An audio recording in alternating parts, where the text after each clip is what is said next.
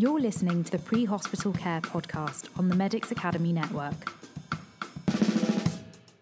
Welcome back to the podcast with myself, Wayne Walker.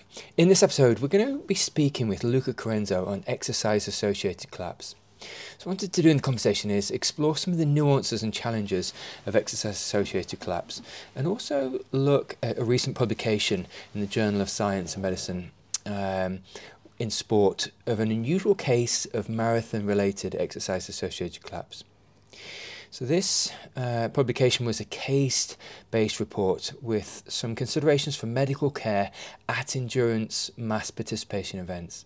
So, we're going to explore the case itself, written up by Luca. We're also going to dig into some of the empirically proven treatments that form the mainstay of treatments within exercise associated collapse. We're also going to visit some of the reflections on the case and how it's changed Luca's thinking on the list of differentials within exercise associated collapse. So to do this, I have Luca Carenzo with me. Luca is an anaesthetic and critical care consultant from Milan, Italy. He previously worked at the Royal London Hospital Adult Critical Care Unit uh, and also London HEMS and has taken part in some mission work with Doctors Without Borders. He's also a World Extreme Medicine faculty member and he currently works at the Instituto Clinico Humanitas, um, which is a department of anaesthesia and intensive care medicine in Milan. So he also, uh, if that wasn't enough, works as a consultant for iHelp, which is an Italian critical care company designed to cater to mass events. Luca, welcome to the podcast. Thank you very much for having me over. It's a real pleasure. I wondered, firstly, if you could get you to speak to some of the generic challenges of exercise associated collapse. Yeah, so actually, exercise associated collapse is uh, the uh, most common cause of collapse in endurance athletes. Um, but uh, the key aspect of this specific pathology, because the first key point of endurance, med- endurance running in general, is that we do have some specific pathologies that clinicians wanting to work in such events need to be aware of, is that um, exercise associated collapse is an event likely due to postural hypotension happening usually at the end of the race. So the most common event in endurance athletes face, but it's the cause of collapse at the end of the race. So the, key, the first thing to remember is if somebody is collapsing or fainting during the race, then always think something else. So that is a collapse that is still exercise associated, but is not what we usually mean by exercise associated collapse. So that's one of the one of the key point. Um, the second thing is uh, exercise associated collapse influences your the structure not only your medicine but also the structure of how you deploy your medical care on site. Um, finish line. I think most of us can think of a finish line of a running event. For instance, if you think where medals are given, that's usually few hundred meters from the finish line, and that has a medical reason. We want to have, keep people walking. We want to have keep people walking because if they suddenly stop, then their venous return decrease, and then they actually have a more symptomatic hypotension, and we have a higher chance of actually having collapse at the finish line. So the first key public health intervention is finish line. People need to keep walking and uh, away from the finish line. Could you speak to the case in question? So this was a 61 year old patient. Could you, could you speak to what the circumstances were and indeed just unpack the case? Yeah, so uh, as you correctly said when you presented the paper, this is, uh, we entitled the paper, an unusual case of exercise associated collapse because what we did was we did a bit of a workup and we couldn't really find anything from what we consider a classic exercise associated collapse. So basically, we are in 2022 on April the 3rd, we are in Milan. Uh, Milan City Marathon, which is a World Athletics uh, labeled marathon, and um, it's it's a bit uh, it's around i think one it was 148 i think uh, pm and a 61 year old experienced endurance running and this has a role also because uh, the experience of the runner might actually change their uh, susceptibility to actually suffering certain injuries or illnesses so he was approaching the very end of the of the marathon, and basically a few meters uh, he actually sort of lost consciousness. I have to add that the, it was a fairly mild day, and the absolute temperature was the dry temperature was 11 degrees. And I say the dry temperature because we often, uh, in running, in endurance medicine, we tend to use the wet bulb globe temperature, which is a, a temperature corrected for uh, humidity and radiation. This is very important. So what happens is um, I'm at the, that day I was in the advanced medical post, providing as a sort of critical care physician on standby. But on the finish line you have walk-in teams, first aiders, and uh, you know different countries will have different systems, different professional profiles. But we have um, walk-in teams uh, mostly of what could be an emergency, advanced medical emergency technicians. So we do not have paramedics. Uh, but these were not these were like either basic or advanced EMTs.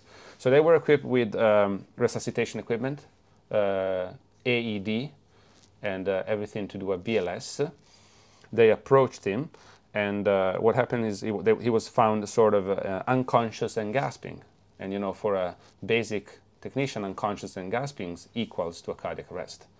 So what gets started is uh, chest compressions and uh, the AED is attached.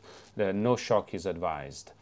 So because we are very because we are in a very open space, very subject also to public exposure, media exposure, and because there is an advanced medical post, he then gets loaded onto a trolley uh, we have military trolley, which uh, the main characteristic is large wheels, makes it easier to go on rough terrains, and get wheeled in into the advanced medical post. We actually get alerted with a cardiac arrest call. So what we are expecting is actually a cardiac arrest. But in fact, when he gets to the advanced medical tent, he's um, he has a significant self-abdominal. Uh, he's breathing by himself, very deep abdominal breathing. Uh, he's fully unconscious his uh, uh, pupils are quite enlarged, but his pulse, carotid pulse, is quite unremarkable. So he's definitely not in cardiac arrest. He's actually quite hypertensive at the first monitoring, but he's fully flaccid.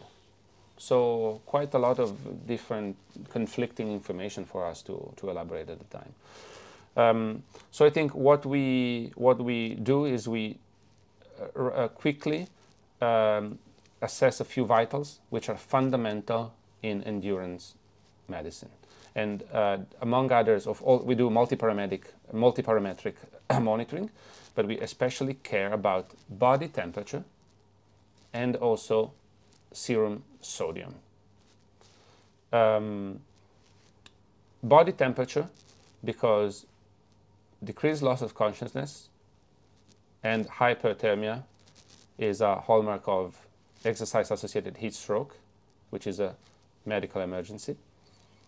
And changes in serum sodium, especially hyponatremia associated with sport, can be a sign of um, exercise associated hyponatremia, which is a very specific form of hyponatremia that, differently from what we've taught in medical school, is an hyponatremia that requires a fast corrections because we usually have thought sodium needs to be corrected slowly. So this is sort of the pre-hospital, uh, the first, very first few minutes diagnostics.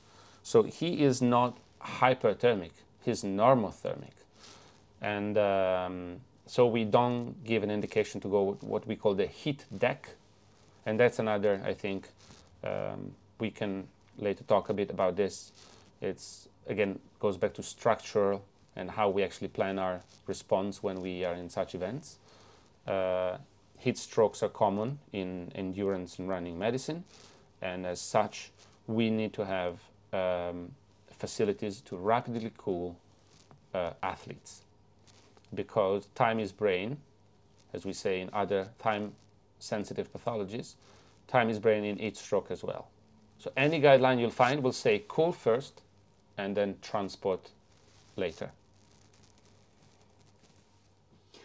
How important is it, Luca, to really rule out other etiologies, other other pathologies, before you um, get to a formative diagnosis? And, and, and what pathologies are you looking? So, so you just mentioned some of the more classic cases of hyponatremia. Um, could you could you could you speak to what what you're thinking in your mind to rule out first and foremost before you get to more of an atypical presentation? Absolutely. So first of all, again, I'll go back to the title of the case: exercise-associated collapse. First of all, we need to be at the fin- uh, likely we need to be at the finish line, uh, and they uh, to and it's also an exclusion diagnosis. What what do I mean? That especially if this happens on the course, I first want to be sure it's not something we would say more life-threatening, and then if our listeners will read the case, and we will unveil a bit of it they will see this is more of a medical case. But there is a minimum standard that we need to be we need to be to guarantee on the field before we send the patient to the hospital for further investigations because there are a few conditions that we need to treat on site. And that these conditions are okay, of course, cardiac arrest. So, first thing I think is collapsed athlete. I will need to check the pulse. And this approach doesn't differ in the uh, running setting. Now, we exclude cardiac arrest. We have the typical endurance run, uh, pathologies um, heat stroke, exertional heat stroke, because we have classic heat stroke and exertional heat stroke. And uh, one of the things to remember about exertional heat stroke is that exertional heat stroke does not necessarily happen in the heat. Okay? So the temperature is very, the um, air temperature is very important because it increases the risk. It's a risk factor. And you will find tables, graded, color graded tables using the wet bulb temperature, which goes from green to yellow to red to black, saying, okay, if the temperature today is 25, that's already a red. That means there is a high risk of exertional heat stroke in your population. But that does not mean necessarily that a low temperature and a susceptible athlete will not have an heat stroke just because it's cold outside. So that's always think heat stroke. Um, what do guidelines say? Rectal temperature. So um, you need to have thermometer. Usually we use digital thermometer with a long uh, soft probe that can stay in place also during cooling because you need to monitor the athlete temperature during cooling. Now, how do we do cooling? There are different ways, and you will find in the literature comparison of different cooling methods. But today, the gold standard is cold water immersion, and I would say also ice cold water immersion. So there are big. Um, we we usually use small inflatable, let's say pools, which are actually designed for this used or you can use slightly larger um, plastic boxes which are full of water and ice. We uh, keep the temperature low. Some studies have, done, have, have been done with 4 degrees water. Now, on a practical perspective, when we're on the field, we don't really have a way of keeping the water at a constant temperature, but that's fine as long as you have ice. And then you have a lot of non-technical skills because imagine you're actually submerging an unconscious patient in ice water and you need to make sure you don't drown it yourself. So it requires a bit of an experienced team and you to submerge him while of course somebody is checking on the vitals and somebody is keeping the head out of the water. If you look online, you can find some videos also of um, easier methods. Like uh, there is a method called the TACO method, but it's not really feasible for uh, advanced medical post. But it's it's good if you're running with friends and you have access to ice. Just take like a tarp, plastic tarp, put the person in the tarp, and throw ice from ice packs in the in the tarp with the person, and actually just roll it like a taco. But you can. This is a bit, uh, say, uh, a bit rougher, uh, especially if you're like on the asphalt of the of the area where you have your uh, your advanced medical post. Uh, this is uh, anyway body immersion way more effective than any water spraying, and this has been tested sort of in a laboratory based uh, publications.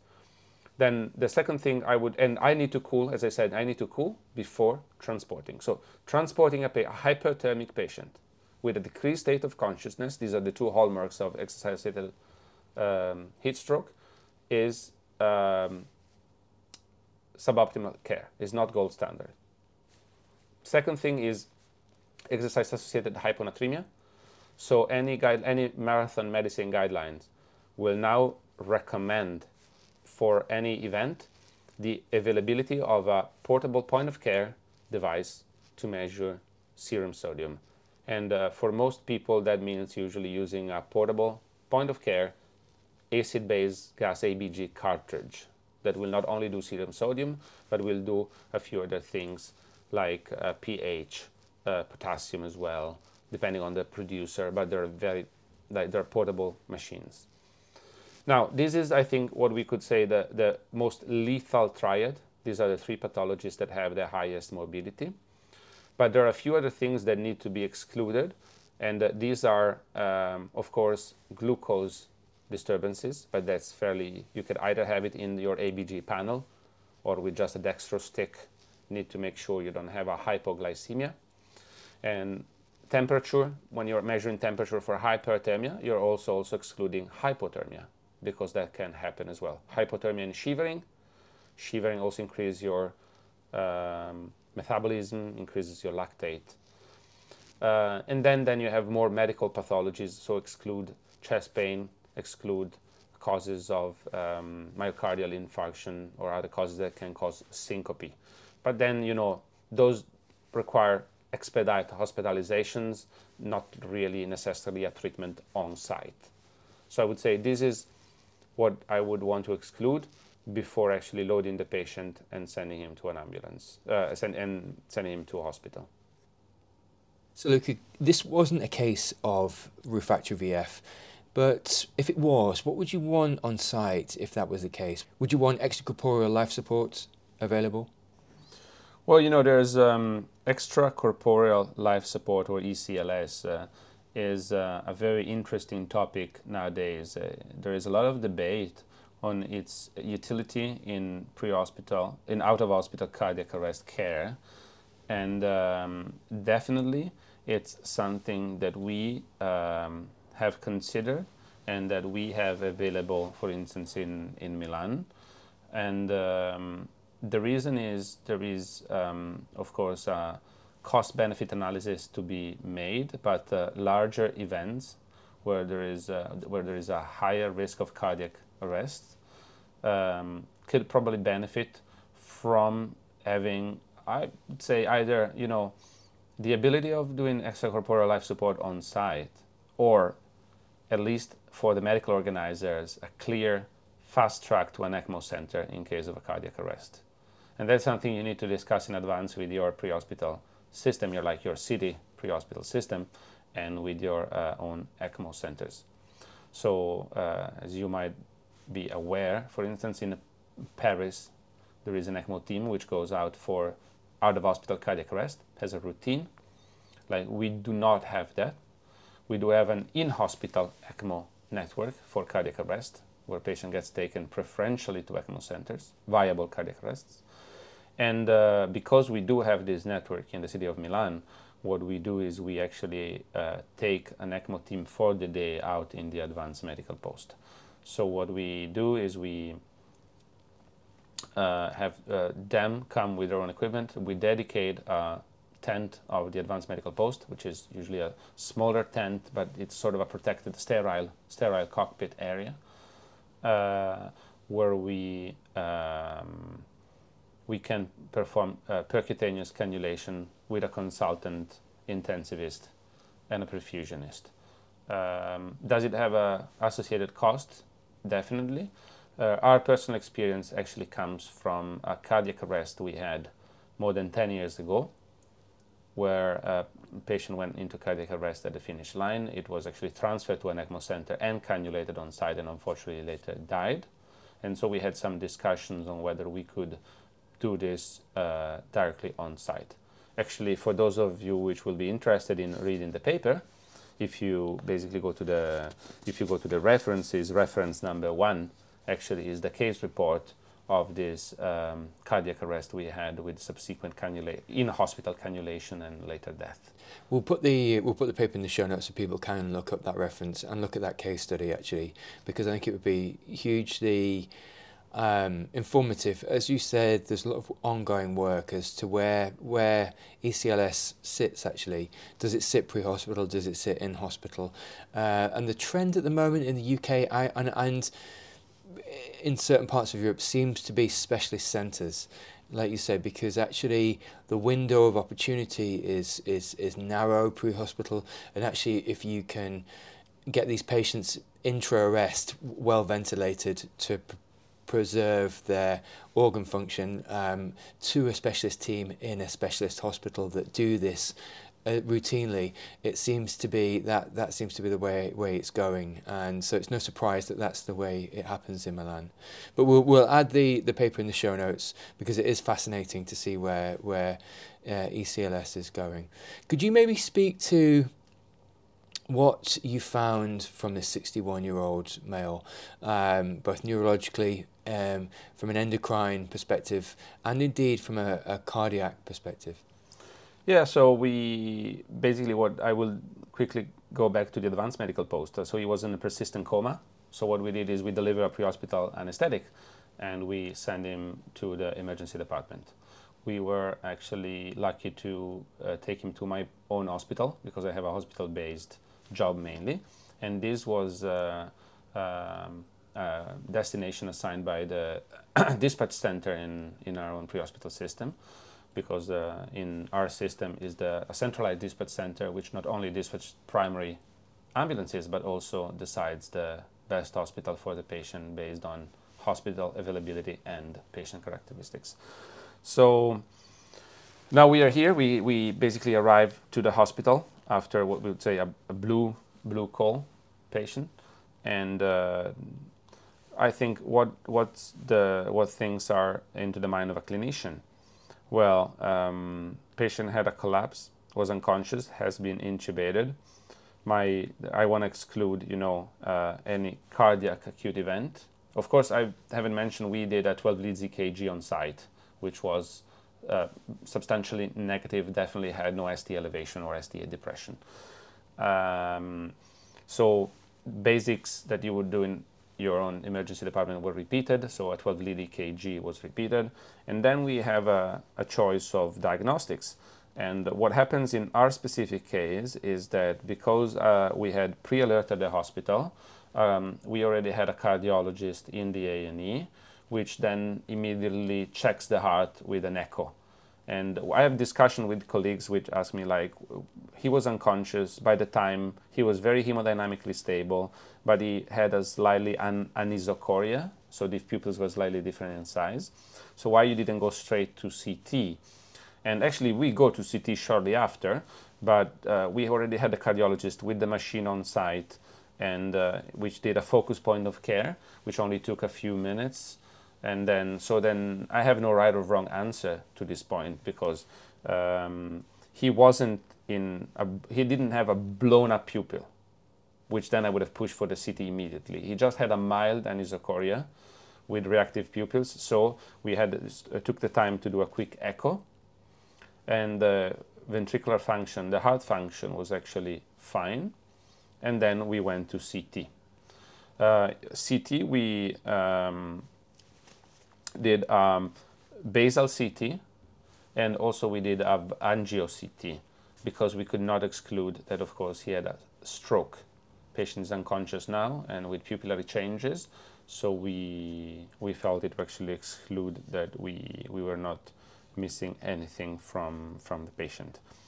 Uh, meanwhile, some blood tests get sent among the others, and this is worth mentioning. Most, you know, emergency department like ours works on baseline uh, panels depending on the pathology. And so we also uh, measure troponin I, which is usually often elevated in endurance patient.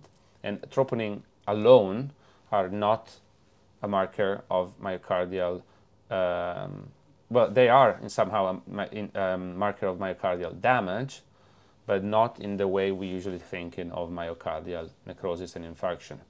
So uh, if you don't have any ECG changes and you have an, a troponin elevation, uh, you need to have some other studies to actually make sure the patient has not an ischemic problem.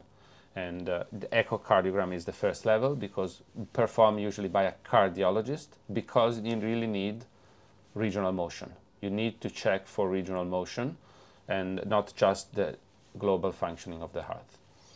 Then we uh, go to CT, and uh, so the neuroradiologist reporting the CT. The CT is unremarkable, the angio is unremarkable, except for some um, hyperdense signal in the pituitary area, and uh, which is suspected for a pituitary bleeding, which is, I mean, a bit unusual. You know, we are like all a bit, I would say, fascinated by this because it's a very unusual finding. So the patient then gets sent to ICU. Uh, we perform also a EEG, an electroencephalogram, just to make sure that, again, to exclude, again, in our differentials, what are we thinking now? Non-convulsant status epilepticus. We want to make sure patient is not in non-convulsant status epilepticus. And then uh, EEG comes back normal. So overnight, the patient is, um, sedation is weaned and he's uh, promptly uh, extubated to that point, Luca, patients extubated. What?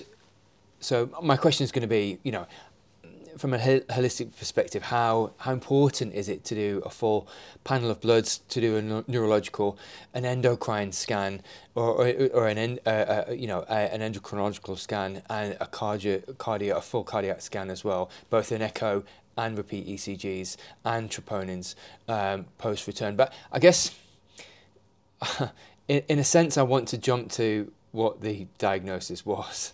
Um, but then we, I really do want to look at how important it is, certainly to look at the, the endocrine footprint of a patient, because I think here it was really quite key that you both looked at the endocrine function of the patient, as well as the, what would routinely be a cardiac, uh, a full cardiac panel, such as the ECG, such as the POCUS, such as, and then a neuro scan. Could, could you maybe speak to, firstly, what was the what, what was the diagnosis of the patient, and then secondly, why is it prudent to look at the endocrine footprint of a patient?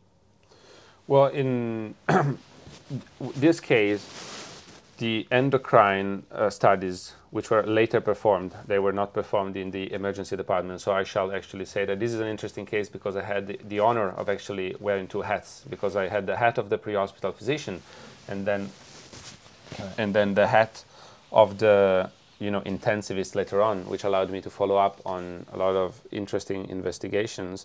Is that we had um, anatomical uh, damage to um, you know the key area in the brain that is responsible for producing the, all the uh, signaling hormones that cause the release of hormones in the human body. And uh, pituitary bleeding, uh, it's a fairly rare occurrence, but it can be a catastrophic one because if you lose your uh, the signaling that stimulates your adrenal gland to release cortisol in your body, then you'd have like profound hypotension, profound vasoplegic shock. And this was not the case. This was not the case, but pituitary bleeding can be quite clinically devastating. Uh, the colleague that actually was receiving the patient in A&E, because when we brought it in, I was still as a pre-hospital physician, uh, thought it was prudent to administer 100 milligrams of hydrocortisone as a uh, therapy. But then later on, the endocrinologist was involved over the following day. They've requested sort of a standard bloods, first level bloods for cortisol, thyroid, uh, as well as uh, testosterone and IGF 1, insulin growth factor 1. They all were in normal limits, and he was uh, doing well. So it was actually concluded that he had no acute pituitary dysfunction, although he was also booked for uh, outpatient uh, ACTH stimulation test, which is a dynamic test. It's something that you give a substance and then you measure the response. And uh, I think without going into the details of every single aspect, what we uh, highlighted with this case is that often you know, specialists tend to focus only on their area of interest, but sometimes patients are a bit more complex than that. And I'm not talking necessarily about emergency care because the second half of this case report is all ambulatory based and uh, you know super specialist consultation. Also because you know the endocrine panel wasn't really seemed to be justifying the entirety of the what had happened, and also because we ended up downloading the uh, AED data that was connected by the EMTs. Uh, because I, th- I, think that's a good clinical practice and it's also a standard of care in, let's say, our EMS system. Anytime we connect an AED, an AED to a patient, then the team has to download and submit the, the dump of the AED to the local um, EMS system. Um, we um, this has been discussed with the then hospital cardiologist, and then the patient was booked for second level testing. Although you remember that echo was normal acutely, he was booked for um, a cardio CT. A cardio CT is uh, an exam which we see performed more and more because it's a non invasive way of showing the amount of calcium and plaques you may have in your coronary. And uh, he had a previous negative stress test, so functionally under stress he was fine, but with the cardio CT we found that his coronaries were actually quite diseased to the point that he was given an indication for an elective angiogram, so taken to the cath lab subsequent, subsequently. Um, and uh, he received actually uh, stenting of uh, two coronaries, which is something that we would have not been able to find out only with first level um, investigations. Now, I'm not going to enter, I've discussed this with cardiologists, I'm not going to enter into uh, all the nu- nuances that are in whether you're going to indicate, you know, uh, elective stenting for or medic versus medical therapy, because that's a whole different world. Uh, but I, I'll just present what, what happened to, to our patient. So just looking at this case in in general, fun, fascinating case because, like you said, it's very occult, so it's quite hidden and un, uncertain as to what the collapse was initially. Um, he had a full screen, um, but interestingly, you know the the the symbiosis of good pre-hospital care, so AED on promptly, uh, good airway management hopefully oxygen, temperature, full workup pre-hospitally. And uh, as you said, it's not to be taken lightly that actually you should front load critical care services at the end of a race because fundamentally that's when patients are physiologically at their most fragile or vulnerable. So it's it's prudent to have the majority of, of, of care there. But to your point, Luca, about having that symbiosis of good sequential care across the platform. So and good retrospective data. So downloading the defib, speaking with the crews, getting a good handover uh, from the crews about exactly what the. I mean, you know, you were there in the in the in the essence or, or your colleagues were there initially and it's but it's it's having that good handover of care because when you're receiving a patient you want to know the exact details of that collapse so there's there's good robust pre-hospital care. There's good handover of that robust care. Then then there's systematic and thorough examination, including an, an endocrine panel. Um, further down the line, and a, a, a CT, uh, uh, a cardiac CT, to exclude the diagnosis. But I think what I'm, I'm notioning at is this robust sequential care across different different trajectories of care. So pre-hospital, in hospital, and then and then even further within the medics, and, and, and looking at the the uh, ongoing care within cardiology and indeed um, endocrinology.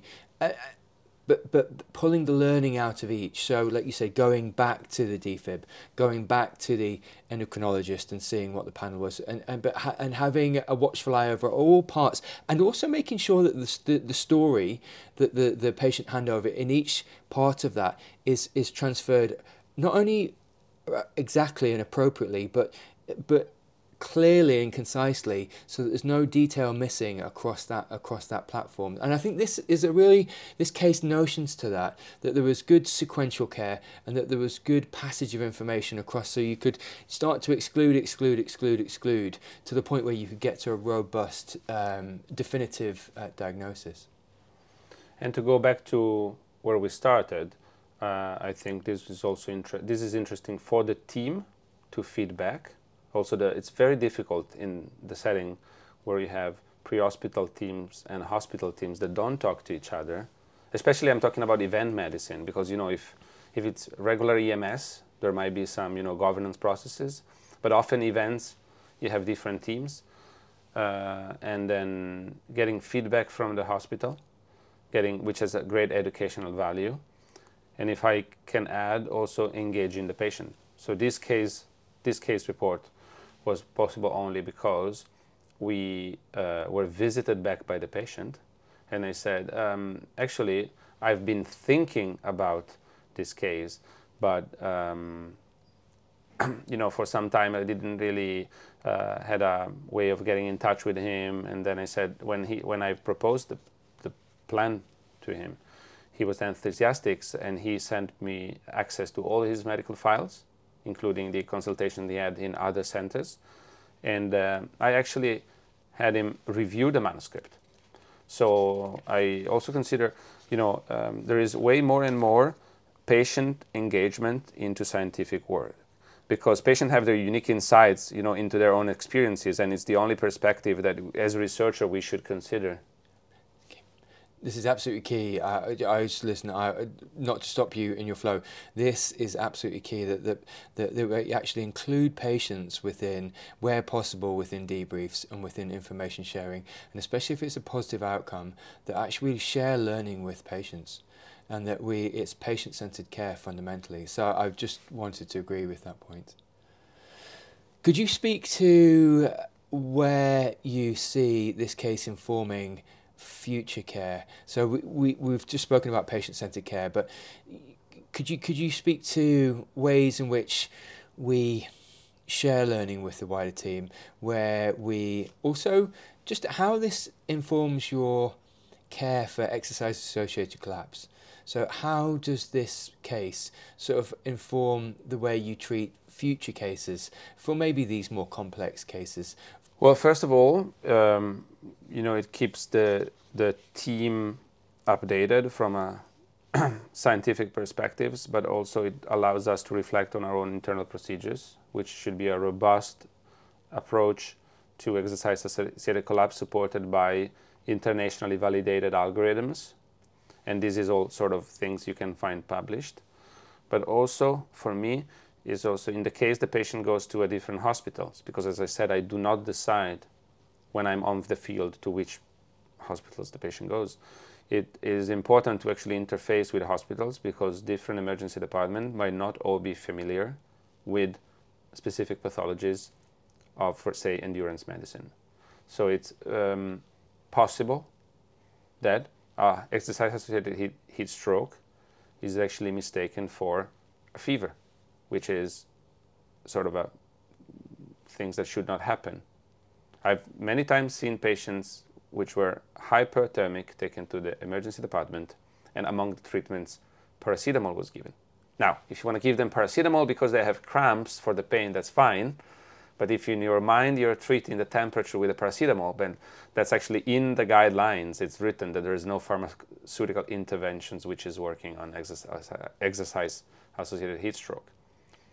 So because these are pathologies which clinicians treating them on the field might be more interested, uh, more, more um, experienced. I think it's also very important to try to engage and have the hospital on boards that these pathologists have their own specific treatments that they might not see that often.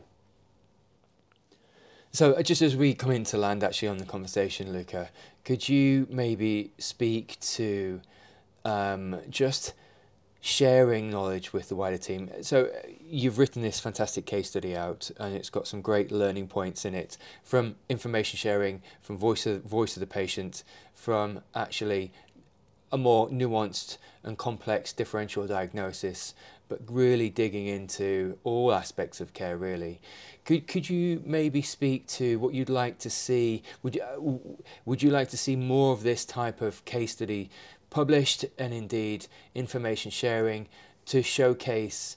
Um, other centres, or indeed more, indeed your own centre, sharing more of these kind of nuanced cases to share learning with a with a wider audience. Well, if I can be um, honest with you, my uh, ideal world research paper would actually be more of a registry of heat, exercise-associated heat stroke because uh, it's very difficult, it's very complicated, and uh, everything we have is mostly based on either case series, but it's difficult to build a multicentric international data registry of uh, exercise associated heat stroke with interestingly outcomes. Because we haven't really mentioned the fact that this patient did not have an exercise associated heat stroke but exercise associated heat stroke is known to or at least we are hypothesizing that it can have long-term functional outcomes which can be very very subtle to uh, identify and um, to make a comparison a bit like the concussion in rugby. So there are con- contact sports, you know, have validated scales to assess concussion on the field, and uh, because we know concussion is a long-term problem. Now we are wondering is exercise-associated heat stroke, which can happen to episodes to some runners, a long-term problem also? Because you don't really notice that. Once you've cooled him off, most of the time the cognition is back and you know at a first level neurological assessment everything is fine. But is there anything more subtle on, ongoing?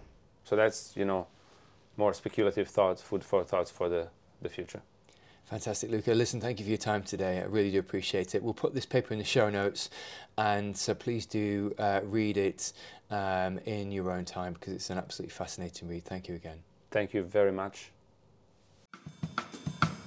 You're listening to the Pre Hospital Care podcast on the Medics Academy Network.